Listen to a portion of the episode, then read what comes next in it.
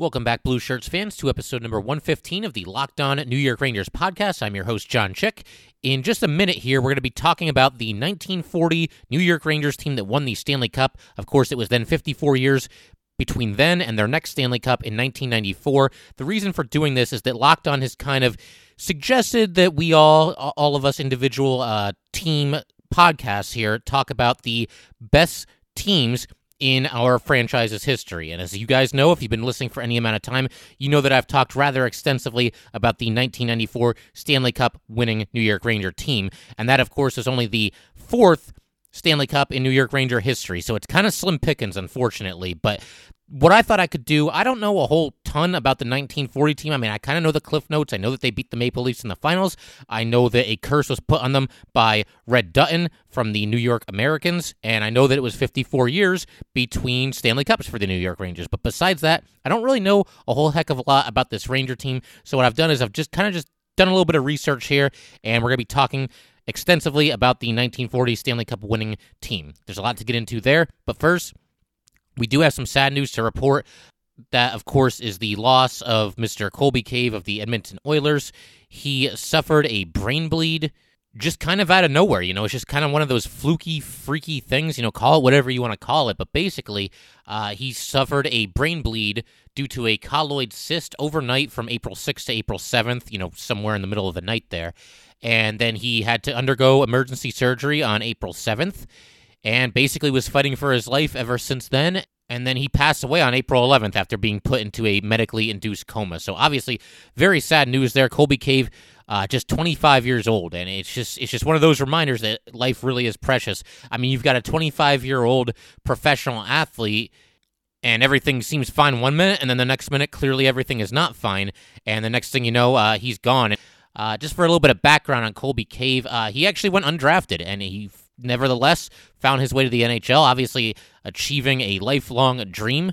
He made his NHL debut with the Boston Bruins in 2017 2018, skating in just three games that season. But then, you know, he skates in another 20 games with the Bruins in 2018 2019, scores his first career goal that season as well. And then the past two seasons, he has skated in a combined 44 games with the Edmonton Oilers. Uh, four goals and five assists in his NHL career in 67 NHL games. So again, tremendously sad. But a guy who, listen, anytime you're undrafted, you're kind of facing odds to make it to the NHL, and he did that. And it looked like uh, he had begun to you know, at least somewhat establish himself, maybe as kind of like a swing guy who might move between the NHL and the AHL. Uh, he played in 11 games with the Oilers this year, 44 games with the AHL Bakersfield Condors. So, I mean, yeah, the, the book was still to be written for him. I mean, maybe at some point he sticks in the NHL and has a great career, but obviously just uh, tremendously sad to, you know, lose anyone, really. I mean, it doesn't have to be a professional athlete, but just completely out of nowhere, just one of those freaky, fluky things, and, and the next thing you know, he's gone. So just tremendously sad and just one of those reminders that uh, life really is precious and, uh, you know, obviously uh, gone far too soon. Uh, to kind of switch gears here and, and talk about something else, you know, recently we did the 19 New York Ranger playoff series wins since 1994 to current day, and we ranked them from 19 all the way up to number one.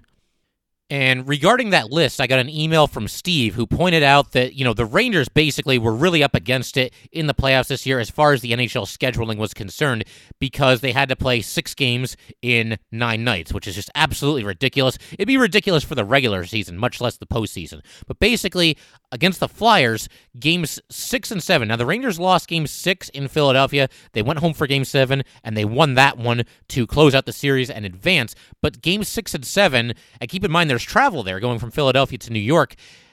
They were on back to back nights. So that that's bizarre in and of itself. You know, sometimes you'll see that, that they won't have a day off in the playoffs, even when there is travel involved. But usually, if there's travel, uh, the teams do get the day off. So that was a Tuesday and a Wednesday and then they opened the series against the Penguins on Friday, and then they had another back to back on Sunday and Monday. And again, that's happening in two cities. You know, game two was in Pittsburgh, game three was back in New York. So that's five games in seven days at that point. And then game four was on Wednesday. And to Steve's point here, he thinks that that might be what contributed to them playing a little bit flat in game four, not having any real jump in their game. And he's absolutely right. And it's funny, it's one of those things I was certainly aware of it at the time that the Rangers basically just had to keep playing and playing and playing and playing just nonstop. And it's one of those things that I kind of forgot about a little bit over time. You know, it, it's hard to remember everything from all these different playoff series, all these just epic, you know, playoff clashes with teams like the Penguins and the Capitals and certainly thank you to Steve for, for pointing this out and kind of reminding me of this. But, you know, that only uh, basically strengthens the cause that that is the number three New York Ranger playoff series win of all time. Because now think of all the things that they had to overcome here. First of all, you're against a great team in the Pittsburgh Penguins. Secondly, you're playing six games in nine days. And thirdly, you were down three games to one, and you still somehow, despite all of those things that happened, managed to fight your way out of it, win the series, advance to the Eastern Conference Finals. So, yeah, again, thank you, Steve, for pointing that out to me. And uh, yeah, you know, hopefully you guys enjoyed that countdown. If you happen to miss it, you can always go back and listen to those episodes now. They are episodes 111, 113, and 114, counting down from 19 to 1, the 19 Ranger playoff series wins from 1994 to current day. Some other good news, and, and, this broke last week, but definitely worth mentioning here, is that all of the senators that had coronavirus are fully recovered. So obviously, good news there, and hopefully, you know, anyone who's listening to this who may have been affected by coronavirus in any way, whether individually or somebody you know, a friend, a family member, whatever, uh, hopefully, you know, speedy recovery to everyone out there as well. But that really is crazy. I mean, it sounds like five unnamed players for the Senators uh, tested positive for it, as well as a member of the team staff and TSN 1200 color analyst Gord Wilson. All seven of them had the coronavirus. It sounds like none of the players had quote unquote horrible symptoms.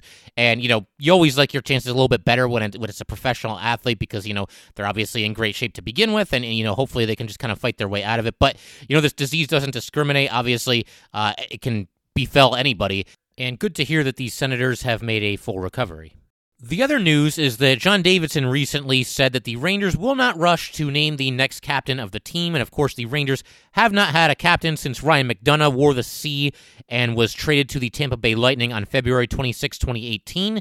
And, you know, I agree with this. You know, this is something that I'm going to save mostly for maybe the next episode because we do have to get into this 1940 uh, Stanley Cup championship team here. But the only thing I'll say about it for now is that I'm completely on board with John Davidson. Uh, basically, he just said that he they don't want to force it. They want to kind of just let that thing sort itself out and just wait until a captain naturally emerges. And I agree. You know, there's no reason to force it. When you watch this team take the ice every night, it looks like they're motivated. It looks like they play hard.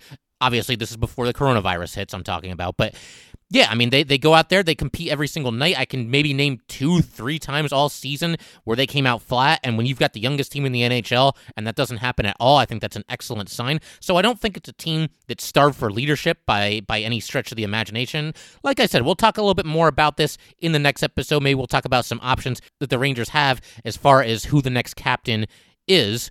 But yeah, for now, I say we go ahead and we just dive right into this 1940 Stanley Cup championship winning team here. And it is not easy to find a ton of information about the 1940 Stanley Cup winning team. It's certainly not as easy as it would be to find info about the 1994 team or really any team in modern times that won the Stanley Cup. But I'm going to do the best I can here.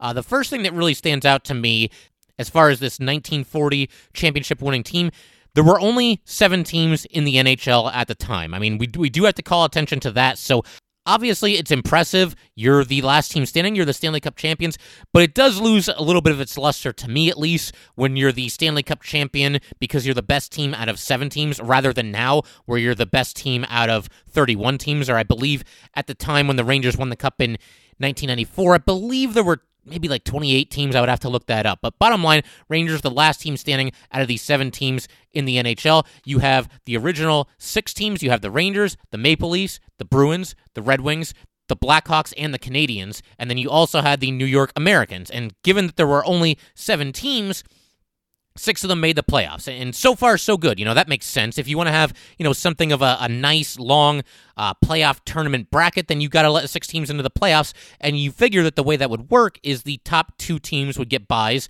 while the three seed would play the six seed and the four seed would play the five seed. And you're kind of right, but not not all the way. So the way it worked was the Bruins were the top seed that year. They were they got the bye.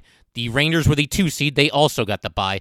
But the three seeded Maple Leafs played the four seeded Blackhawks in the first round of the playoffs, while the fifth seeded Red Wings played the six seeded New York Americans, which is really strange. I mean, I, I, don't know why you would do it that way unless you're just trying to make it more competitive, but what sense does that make? You know, the whole idea, if you're the Maple Leafs and you finish third in the league, you want to be able to play the weakest team into the playoffs, which of course would be the New York Americans. They didn't do it that way, though. They had the three seed play the four seed and the five seed play the six seed. The Maple Leafs and Red Wings both advance, but here's the other really weird thing. So we mentioned that the Bruins and Rangers both got buys. However, that also meant that they would play each other in the second round, in the semifinals. The other thing I didn't mention here is the quarterfinals. Again, the three seed against the four seed and the five seed against the six seed. Those were best of threes, which is just lame to begin with. Like, you want to determine the best team, you want to find out who really wants it the most, play a freaking series. What is this best of three nonsense? That's what you do in, like, you know, adult softball leagues is best of three. But for whatever reason, yeah, the, the, first round was best of three. And so then obviously the Maple Leafs and the Red Wings both advance. So that's one semifinal matchup is Maple Leafs against Red Wings. And then the Rangers and Bruins play each other in the other semifinal. And here's where it gets even weirder if, if it wasn't weird enough already. So the Maple Leafs play the Red Wings in a best of three. Once again, a lame best of three. The Maple Leafs win that two games to nothing. They go to the finals. The Rangers and Bruins, however, though, in the same round of the playoffs, the semifinals, play a best of seven. And so you've got one semifinal that's a best of seven. The other semifinal is a best of three. They really didn't know how to make playoff tournaments back then, did they? But bottom line, the Rangers won against the Bruins in six games. They fell behind two games to one, and then they rip off three consecutive victories just to kind of highlight that series against the Bruins. Again, as we mentioned, the Rangers were down two games to one, so they really got to win game four at Madison Square Garden, and they do that with a 1 0 victory. The lone goal was scored by Muzz Patrick at 1040 of the third period. So that ties the series at two games apiece. Now think about like if the Rangers had played a best of three in this series. The, the, series would have already been over. They would have already lost to the Bruins before Game 4 even happened. But bottom line, the Rangers win Game 4. They tie the series at two games apiece.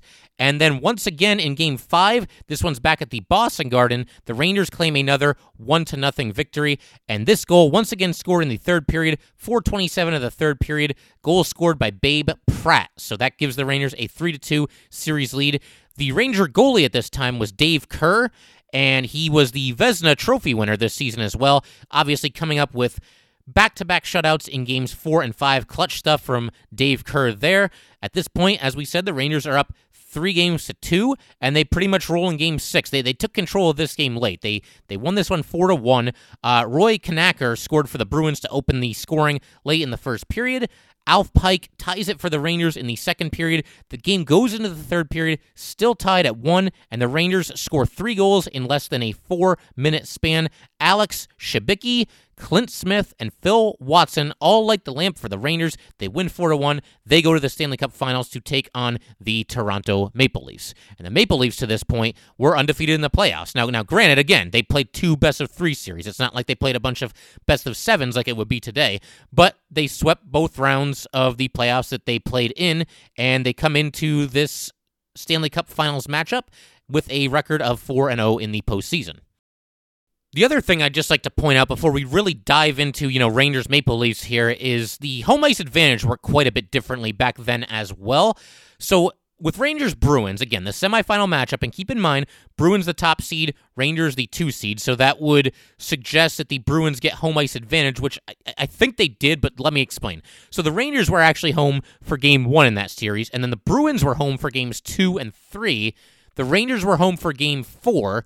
The Bruins were home for game five, and the Rangers were home for game six. Had the series gone seven games, I can only assume that the Bruins would have had home ice advantage for the game seven. Although there's already so many things that are just kind of bizarre about this this playoff tournament here that nothing would really surprise me. Who knows? Maybe the Rangers would have had home ice in game seven had it gone to, to seven games. But common sense would suggest that since the Bruins were the top seed, they would have home ice advantage. They would have gotten to go home for game seven had had it gone to, to seven games. And, you know, in case anyone was wondering if, if things were kind of easier as a Ranger fan back then, you know, before the curse happened and, and all that stuff, did the Rangers make it any easier on the fans back then? And the answer is no, they really didn't. Um, you know, Ranger fans, we all know, even when they have success, it seems like they always have to kind of do things the hard way. It's always a grind, it's always an uphill battle for the Rangers, but that's why it makes it so sweet whenever they do succeed. But yeah, back then in 1940, the Rangers beat the Maple Leafs in six games in the finals to win the Stanley Cup, but they had to win three of those games in either overtime or double overtime. So it's not like they cruised. And in fact, games five and six, they won both of those in overtime. Game six, obviously, the Stanley Cup winner. But uh, yeah, just to kind of dive into this series again, weird stuff going on with the home ice advantage here because the Rangers are the two seed, the Maple Leafs are the three seed. You figure that means the Rangers get home ice advantage, right? And maybe they would have, but the issue at this time was the circus was going to be at Madison Square Garden. So that's just crazy. I mean, you talk about just a whole nother time. I mean, imagine that happening right now where you have the Stanley Cup finals, the Rangers are at home, they're playing, I, don't know, let, us just say, uh, let, let's say, let's just say they play the Vegas Golden Knights because why not? I think that would be fun, you know, having games played in New York and Vegas. But uh, imagine that, you know, the Rangers were all set to have home ice advantage and they couldn't do it because the circus was in town, so they had to play most of the series in Vegas instead. That's the world we were living in back then in 1940. And so, to semi accommodate the Rangers and, at least let them get some home games, games one and two were played at Madison Square Garden. But after that, the Garden had to go to the circus, and the Rangers had to play the rest of the Stanley Cup finals in Toronto on, on away ice. And so the Rangers, they went ahead, they got a two to one overtime win in game one to take a 1 0 lead in the series. Alf Pike once again with the game winning goal there. Game two, the Rangers rolled to a 6 2 victory after falling behind 2 0 in the first period. Bryan Hextall Sr. had a hat trick and an assist in that game, so he came up big for the Rangers. They lead two games to none. Now, the next four, like we said, they're all going to Toronto. The next four games of the series, all going to Toronto. And the Maple Leafs end up winning the next two games by scores of 2 to 1 and 3 to nothing, so the series is tied at 2. Game 5 goes into double overtime. And once again, it is Muzz Patrick scoring in the double overtime period to give the Rangers a 2 to 1 victory and a 3 to 2 series lead. And so the Rangers one game away at this point. It goes to game six again in Toronto. All these games being played in Toronto. All the final four games of this series all being played in Toronto. The Rangers in game six fall behind two to nothing. They are still down two to nothing going into the third period. Neil Colville scores at 8:08 of the third to make it 2 to 1, and then Alf Pike once again coming up clutch for the Rangers. He scores just 2 minutes later at 10:01 of the third period, ties the game at 2. It stays tied at 2 goes into overtime, and then just 207 into the overtime period, Bryan Hextall Sr. scores the game winning goal, the Stanley Cup clincher, and the Rangers win the Stanley Cup. On that goal, a primary assist goes to Phil Watson, and Dutch Hiller collects the secondary assist. Hextall became a member of the Hockey Hall of Fame class of 1969, and I really, I went on YouTube, I tried to find footage of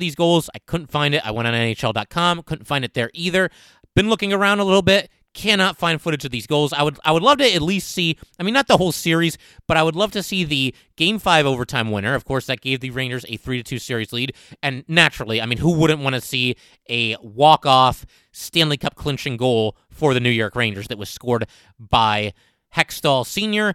in game 6. And, and again, you know, I, I scoured the internet here. I really wanted to find these goals so I could kind of describe them to you guys, not to mention just see them for myself for the first time. But uh, unfortunately, I could not find footage of these goals. If anyone knows where to find video of these goals, please let me know and send an email to lockedonnyrangers at gmail.com. Some other interesting notes here. Uh, Frank Boucher was the coach of this Ranger team. Lester Patrick was the manager, and they became the first and only duo to win the Stanley Cup together as players and then do it again as a coach managerial tandem. And they won the Stanley Cup as players together on the Rangers in 1928. I do want to talk a little bit about, you know, the curse of 1940 and how this exactly came to be. I mentioned that there was a team called the New York Americans, and they were, from what I understand, from everything I've read here, and, and it, certainly it stands to reason that they're they're no longer around, and the Rangers have, have prospered all these years. The Americans were a team that basically was always playing second fiddle to the Rangers. And, and, MSG ownership and Ranger ownership, there was a lot of crossover there. So the Rangers were obviously kind of, you know, the the prized team in New York and the New York Americans, they, they really struggled. You know, first of all, they just weren't very good. You know, they missed the playoffs far more often than they made the playoffs. But Yeah, I mean, basically, they ran into a lot of hardships. They had financial issues. They had problems where a lot of their players had to leave the team to actually go fight in World War II. And after the 1941 1942 season, the Americans basically had to suspend operations for the duration of World War II. And then in 1945, a, group emerges willing to build a new arena in Brooklyn.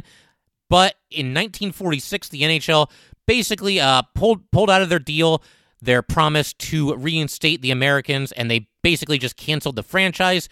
Red Dutton, who wore a lot of hats for the Americans, he was a player, he was a coach, he was an executive, fully intended to, you know, reinstate this team and get them rolling again after World War II. And the NHL basically says that the Americans, uh, quote unquote, retired from the league in 1942. So, yeah, obviously there was a lot of bad blood there. Red Dutton was very upset. He wanted his team to continue, and unfortunately, it just didn't happen. And he basically, at that point, placed a curse on the Rangers. He vowed that the Rangers would never win a Stanley Cup again for as long as he lived, and as fate would have it, it wasn't until seven years after Dutton's death that the Rangers indeed won the Stanley Cup in 1994. So, yeah, just a little bit of background there. I mean, there, there's more to dive into here for sure. I mean, I, I, realize I'm only giving you guys the very tip of the iceberg here as far as the Brooklyn Americans and the curse is concerned. It's just, it's hard to find a ton of information right now. What I would like to do eventually is get my hands on some books about the Rangers, you know, some of these old school teams that the Rangers had. There's a few I see listed on Amazon here. Uh, obviously, it would take a while to get here given the circumstances that we're living in right now. And of course, I'm not going to go out to a bookstore right now. I doubt they're even open anyway. So, yeah, um, eventually, you know, I'd like to dive into this in greater detail, but that'll just kind of give you guys the cliff notes of everything that happened back then. And then I'm actually just seeing now on the internet uh, just some other sad news to report here. Anthony Causi, who was a sports photographer for the New York Post, has passed away due to coronavirus at the age of 48. So obviously, that's just devastating news. I, I mean, losing anyone is is awful to this disease. Uh, but you know, you, you look at this article here and you realize he actually had two very young kids, uh, John, age five, and Mia, age two. He is survived by his wife, Romina, and his parents, Lucille and John Causi, and his sisters, Maria Marangeli and Diana Marato. So obviously, this this is just terrible. And, and you know, Stephen Lynch, the Post editor in chief, here's what he had to say about it. Quote, Anthony Causi was our colleague, our friend, and a brilliant journalist. He was quite simply one of the best sports photographers in New York City, capturing all the major moments of the past 25 years. Soft spoken, funny, but most of all kind, he was respected by those he photographed and admired by those with whom he worked. The post that you read and the newsroom that we work in are less colorful today because of his absence. Our hearts go out to his family, and we share their grief. And yeah, I mean, I, I really don't know what else to say. You know, it's obviously just terrible news. And, and once again, just like we were talking about earlier in this episode, uh, this disease does not discriminate. And as far as this idea that the only people who have weak immune systems are people who are elderly are, are really at risk here. Obviously, uh, that's not true because by all accounts here, he was a perfectly healthy individual. Again, just just 48 years old. So this is just terrible. As far as his work is concerned, one of his most famous photos that he ever took was, and you can find this just googling it, the picture from behind Mariano Rivera, where Rivera exits from the Yankee bullpen and runs onto a sold out Yankee Stadium field. Uh, that kind of became a, an iconic picture, and he took that one. And it, it, really is a cool picture. I mean, if you haven't seen it in a while, it's absolutely worth Googling. Uh, Rivera basically just running onto the field to go out and close a game, and he's it's just a great picture. It, it's from behind, and he's just, you know, surrounded by Yankee fans running onto, you know, a sold out diamond there. So, so just a really cool picture.